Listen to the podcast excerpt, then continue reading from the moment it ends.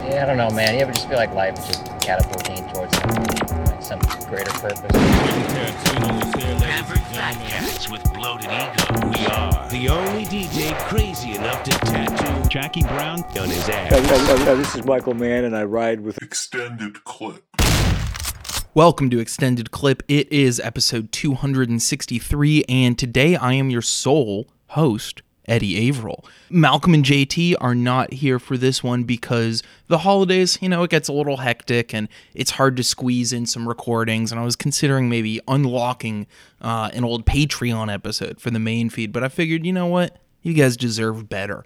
And uh, with Ferrari in theaters, I'm going to look back at the house that Michael Mann built and rank the films along the way. You know, in the early 2010s, the quote unquote vulgar auteurism movement of online film criticism took aim at Mann and Tony Scott as its guiding lights, right?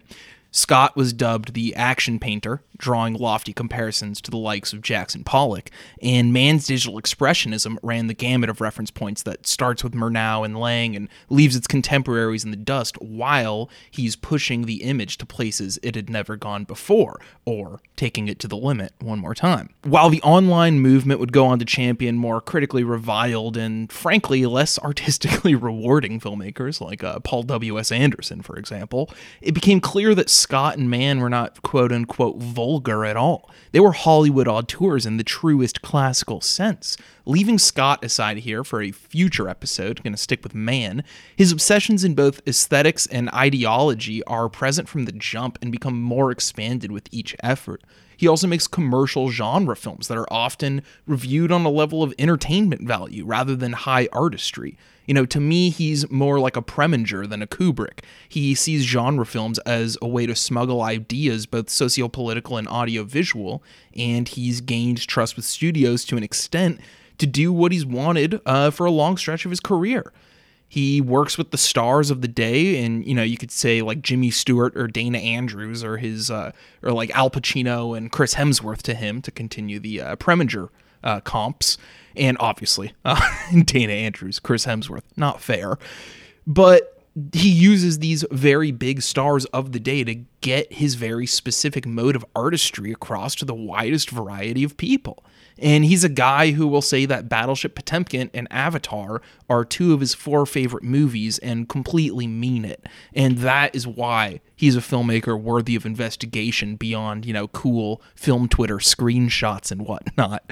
Um, so I'm going to start with the asterisk, uh, the two TV movies at 13 and 12. Um, I'll start with LA Takedown because that is the less entertaining one, unless you are a true Heat head. Uh, this was a dry run for Heat with an insane montage set to LA Woman, and it has some like horrendous fumbling of classic lines from Heat, which is really funny. Like the guy who says the the action is the juice line. It's like a you know for me action and juice, you know they're kind of like uh, maybe the same thing. Maybe it's hilarious how bad the dialogue was on the first run, and it's maybe the most rough draft core film I've ever seen. But it's also such an interesting document of his career because this is clearly like he wanted to make Heat for so long that when he had so much TV clout, he was like, all right, I'll make a fucking TV movie, but it's just going to be a rough draft for this epic film that I want to make that'll, you know, be three hours in, in CinemaScope, not, you know, 90 minutes cut with commercials in 4 3. Uh, we'll go on to the other one, the better TV movie, The Jericho Mile. Uh, Kino Lorber did a great Blu-ray of this one that caught my attention. I probably wouldn't have even watched it without that, uh, because I, you know, TV movies, VHS quality, you never love to see it. But I uh, love the Blu-ray here, and Michael Mann just needs to do more sports movies. And no, car racing is not a sport, okay? Uh, but this is an incredibly Mannian text about a criminal who puts all of his focus into running long distance. Themes of prison versus like self-corporeal punishment uh, arrive for the first time in his filmography, and the longing for independence, even in prison, hints towards the individualism that he would establish in Thief, even more so.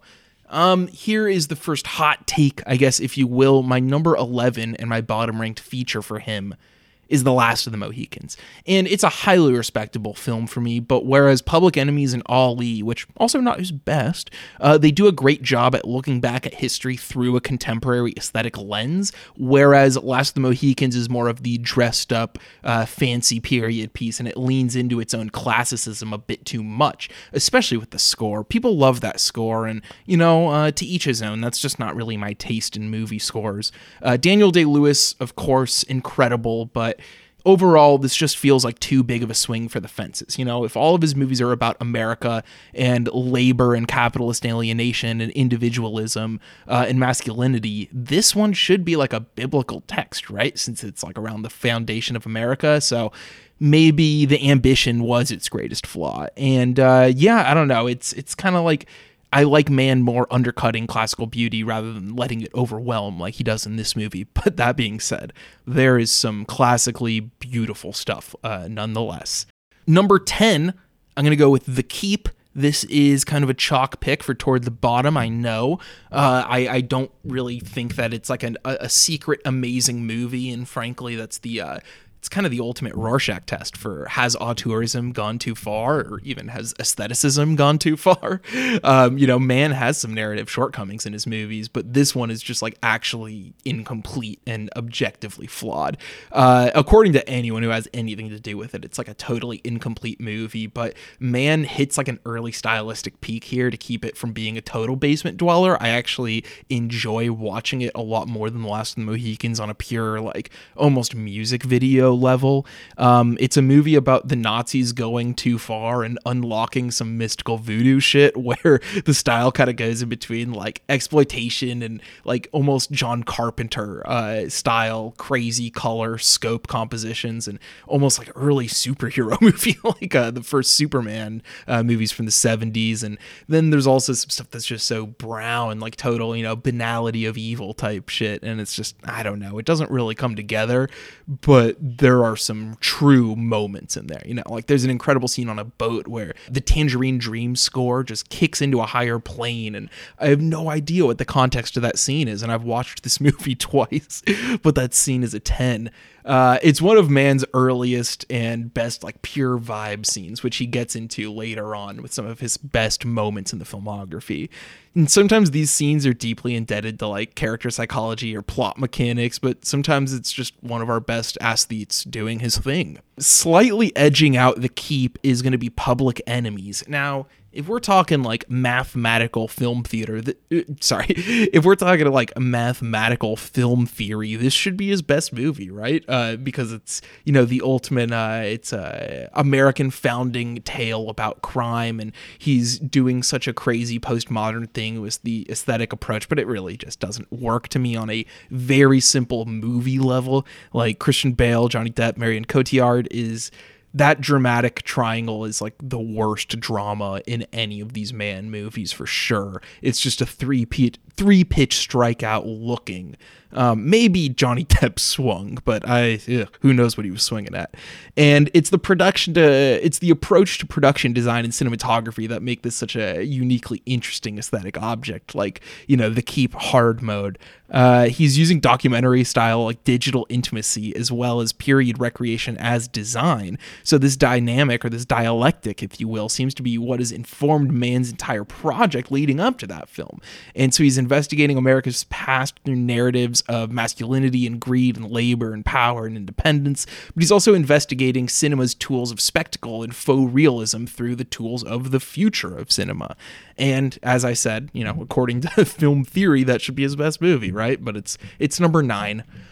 Number eight is Ali. This is the start of Mann's aesthetic transition toward the fully digital, and it reminds me of why I probably could have gotten more out of this doing it chronologically instead of a countdown, but hey, we're already halfway there almost. In 1999, he makes his final fully analog film with The Insider.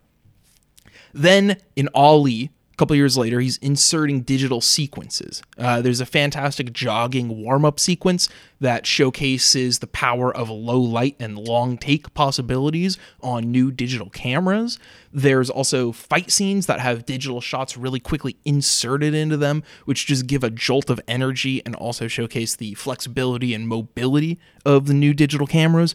It's also a classic Mann narrative about an American who's too good at what he does to fall into the trap of America. And he fights back physically and ideologically, probably the perfect character cipher for Mann himself, other than Mann being a white guy, I guess. Um, the Insider Admittedly, I haven't watched this one in a few years, but as a pure drama, it's fantastic. It might be like one of the better scripts that uh, he has directed. It stuck with me due to Al Pacino's hunger in that performance and uh, Russell Crowe's paranoia and on the surface, it's kind of like Mann's most respectable film and is closest to like an Oscar drama, but it also has by far his most surrealistic and expressionist uh, scene, which starts in a hotel room and ends in a true like dark night of the soul moment, visually represented. And it's a it's a major moral W for Michael Mann, even though I don't think anyone was like shocked that the tobacco industry was doing bad. Thief is number six if you know anything about the writing on this film, it's probably hack to bring up that Renoir quote at this point, right? But regardless, Jean Renoir once said, A director only makes one movie in his life. Then he breaks it into pieces and makes it again. As far as debut features go, I can't think of one that fits that bill so perfectly. Mann's obsessions, ideological and aesthetic alike, come nearly full formed. He's quoting labor surplus value theory shit uh, between busting open vaults and sending back creamer at a diner because it's turned to cottage cheese the romantic uh, the romanticism of the diner scene and the intensity of the procedural moments are the mark of a master. And the neon of the car dealership is neo noir defined you know? Urban alienation of the 40s has gone from wartime chiaroscuro to the oversaturated blasts of color that look more like music videos than war footage. And the economic alienation has gone from scrambling to make ends meet after Hitler changed our perspective on humanity to self consciously being a criminal because American values are rotten in a post Vietnam War world. Um, number five and four, I'm gonna kind of do a tie here. Uh, it's it's a kind of a toss up between Miami Vice and Collateral at five and four. Do you want the plot or do you want the vibe? Do you want the B movie? Do you like B movies or do you like TV shows? You know? Um, so back to the timeline I brought up regarding Ali. So he uses those digital shots there, right? And then he inverts the formula for Collateral. Collateral is a film shot fully at night on the Sony HDW F900. Yes, the Attack of the Clones camera, except for a surreal nightclub mass shooting on 35 millimeter. Surreal might not be the best word here, uh, but the digital cinematography is affected in such a highly stylized way where the one analog set piece is closer to realism. But we've bought into this digital low light image as the truth of the movie. So when 35 millimeter nightclub shootings take place with loud ass sound effects, uh, we're shocked out of the complacency that we were in before. This is what we knew is real for decades of movie going, but that is the fantasy. And, you know, maybe the story of Collateral is closer to real life. And yeah, the marine layer doesn't really look that cool in LA, but he's capturing the LA skies in a way that 35 never could. He goes on with Miami Vice to crank that up even higher. Uh, according to IMDb and other sources, there's like a couple 35 millimeter shots in the movie. I can't place them. They must be special effects shots or something like that. But because like the film leans so hard into that digital expressionism that it basically launched a whole new type of online cinephile. Um, it's just a total moment to moment movie. It doesn't reenact the vibe of the Miami Vice TV show. It's like a two and a half hour movie that feels like Michael Mann's you know what he would feel like a comforting cop show would be like which just means romantic escapades and guys on boats and really convoluted drug busts and new technology and you know it's it's just incredible. And uh, you know, the, the, fiend for mojitos scene has been quoted to death, but I just love that as the definitive flight of fancy in any of these movies, where it's just like, all right, we're gonna do a little romantic escapade here, you know. Um, both of these movies, I will say, are incredibly thick skulled when it comes to music, but I think that's part of Mann's charm. You're not going to get the visual poet of American crime without the total bozo who likes post grunge and rap rock. You know, the uh, the numb encore needle drop to start Miami Vice is a jolt of electricity and a moment that became a period signifier before the film even hit DVD shelves. Uh, and the shadow of the sun needle drop over the coyote scene in Collateral gets more funny every time I watch it. Uh, the former launches you right into 2006, and the latter makes you wish 2004 never even existed. And it's funny because some people they might feel the inverse. They might think the Audioslave song is really fun and uh, Numb Encore is too corny, and I kind of ride the line on both of them. Um, three, Manhunter.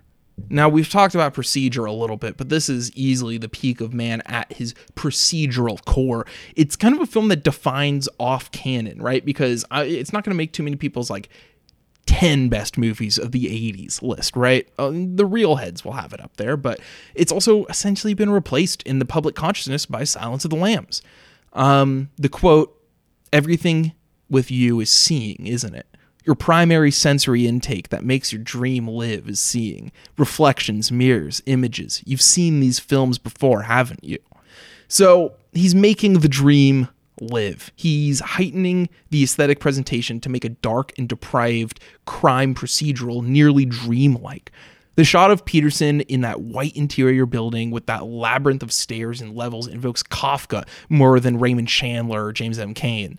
Uh, the only neo noir, or this is only neo noir on a surface level. This is about the psychology of procedure with a very easy director as detective metaphor to boot.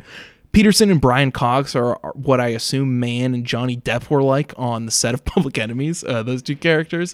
There are just so many insane, overcranked images to take you out of the quote unquote realism if you're one of those viewers, or further indulge your surrealist imagist tendencies if you're one of those viewers.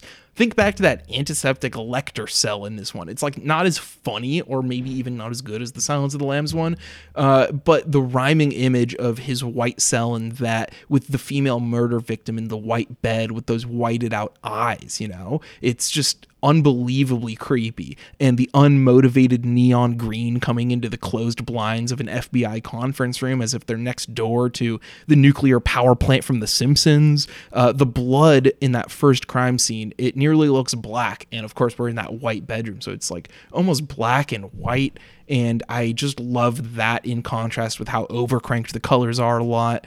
Uh, the shot of Petersen on the phone with the skyscraper behind him. Oh my God. I mean, it's just one of the most handsomely shot films of the 1980s. And listen to this list of classic genre actors, right? So you got William Petersen, Tom Noonan, Joan Allen, Brian Cox, Dennis Farina, Stephen Lang, Michael Talbot, and then you have like two of my heroes of 90s comedy, Chris Elliott and Dan Butler, aka Bulldog from Frasier. Okay, so y- yeah. Number two, now this is the one that will come as a shocker to some, but if you've been paying attention, you realize I haven't listed this one yet, right? Black Hat.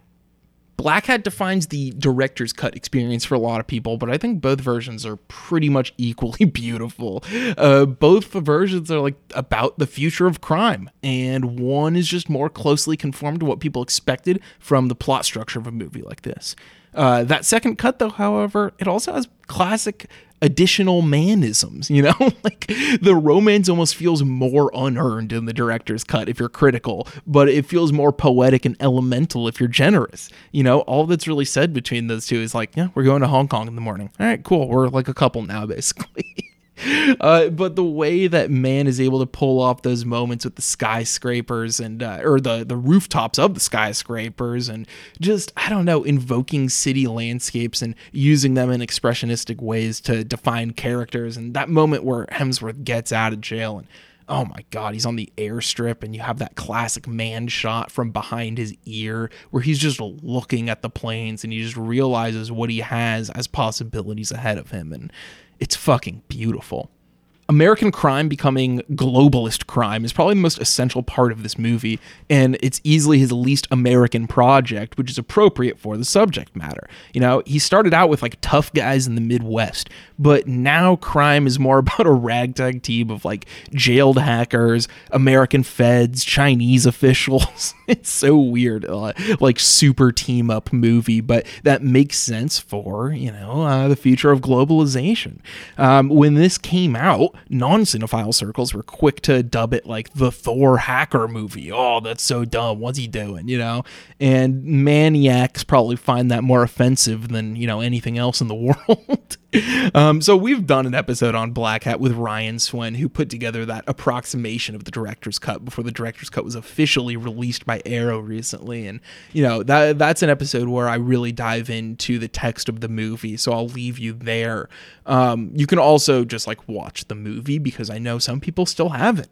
Um, Holt McCallany, next level charismatic in this. I think he's one of the best character actors we have. Hemsworth, on the other hand, is a next level charisma vacuum. And that's fine because hackers aren't supposed to be your traditional tough guy. That's him. That's Mann moving on. You know, it's like the uh, the feds, the wannabe like tough guys from movies become feds now. and it's uh, pretty hilarious because you you think back and it's like, oh yeah, he's been equating cops with criminals for the entirety of his filmography anyway. Uh, that's probably worth mentioning. and in this one, they actually work better as a team to make that boundary line disappear uh, for the better narratively. Number one is Heat. Come on. Heat is Los Angeles. Heat is that cop and criminal line played as well as it's ever been in the history of cinema through the simplicity of a cut. You have two parallel movies that come together perfectly. You know, Eisenstein smiled, if you will. Uh, Heat is about family versus work. Heat is about logistics and maps and diners and hotels and moral bank robberies. And let's just start with the opening set piece because the seeds of the slick stuff is planted within a minute. And we already know that Waingro is bad even for a criminal and a guy that doesn't fall into the same code uh, of cops or even criminals that Mann's do. Uh, Mann's characters usually do. So you just know right away. And some people have actually even said that it's a flaw of the movie. It's like, oh, these guys wouldn't work with Waingro. It's like, yeah, that's what screenwriting is. Is you take like a an unusual event and throw it into a usual world, and that is what sets off this crime epic. Is just getting the wrong guy one time. The reason Heat endures as an all-time classic now, uh, though, is not is because it's not like a tightly wound movie like Collateral. It's a movie with, depending on the viewer, ten to fourteen characters to care about. Um, now, the details on Amy Brenneman's Edie have long been criticized. You know, her being like a former design student who works at a bookstore and lives in a towering house in the Hollywood Hills, and you know, Natalie Portman's suicide attempt is oft dismissed. Uh, but is there something more to that? Let's think back to a couple years ago, right? We had The Irishman and Once Upon a Time in Hollywood, and the worst discourse that I can remember in recent film criticism line counting. Anna Paquin and Margot Robbie's uh, fantastic performances were criticized, and the films were criticized for them not having an equal amount of lines of dialogue as the male stars of these movies, making the movies somehow worse. Now, you know, the mental deficiencies you need to come to that conclusion aside, it brings up something important about the perspective of the storytellers. You know, Mann has always been about masculinity, and the struggles in the romantic scenes feel more deeply indebted to criticisms of American masculinity and manhood and family values and how that butts up against dreams of independence and greatness than his shortcomings of a female character writer, you know? So, is this why Natalie Portman's suicide attempt comes as such a shock and why some critics regard this this subplot as just an afterthought you know? Is this why diane verona as or sorry diane venora as justine is such like a strained character existing basically just for al pacino's character to fuck in the beginning lose in the middle and maybe gain some trust back by the end? You know it's the reason de niro pulls the ultimate bozo move in the history of cinema having an escape life all lined up with edie but going back to the hotel to kill Waingro. It's because Mann understands these men. Mann himself must be pulled somewhere between greatness, uh, as the men of his films are usually focused on excellence as much as he is as a director, and, you know, family and love and the real life. And it has to be a struggle, or we wouldn't see the absolutely heart wrenching moment where Ashley Judd, as, you know, Val Kilmer's wife, motions for her, uh, motions for him to stay away from the house. And is this man seeing light at the end of the tunnel as like a purely romantic gesture coming from a woman to offset uh, the inverted scenarios that brought them to this point? Or is this the peak of womanhood to him, simply helping a man do his job? You know, there's a cynical reading and there's a generous reading, a dichotomy that runs through all of his filmography about those dynamics if cops and criminals were portrayed as good and bad guys, there would be no struggle uh, morally, and there would be no Michael Mann, and that's that's just what it's all about, you know. I'm looking forward to Ferrari. Uh, he's one of our great filmmakers, and I'll probably just fall right into the curse of usual Mann releases where it's like, uh, it's not that good. And then in three years, I'm like, dude, this is the best film of the decade. Because that's the power that Black Hat had over me, and that's the power that Miami Vice had over a whole subculture. So anyway, uh, I hope you enjoyed this little mini-sode. And uh, yeah, we will see you in a few days for our New Year's special on Phantom Thread. See you then. Max! I do this for a living!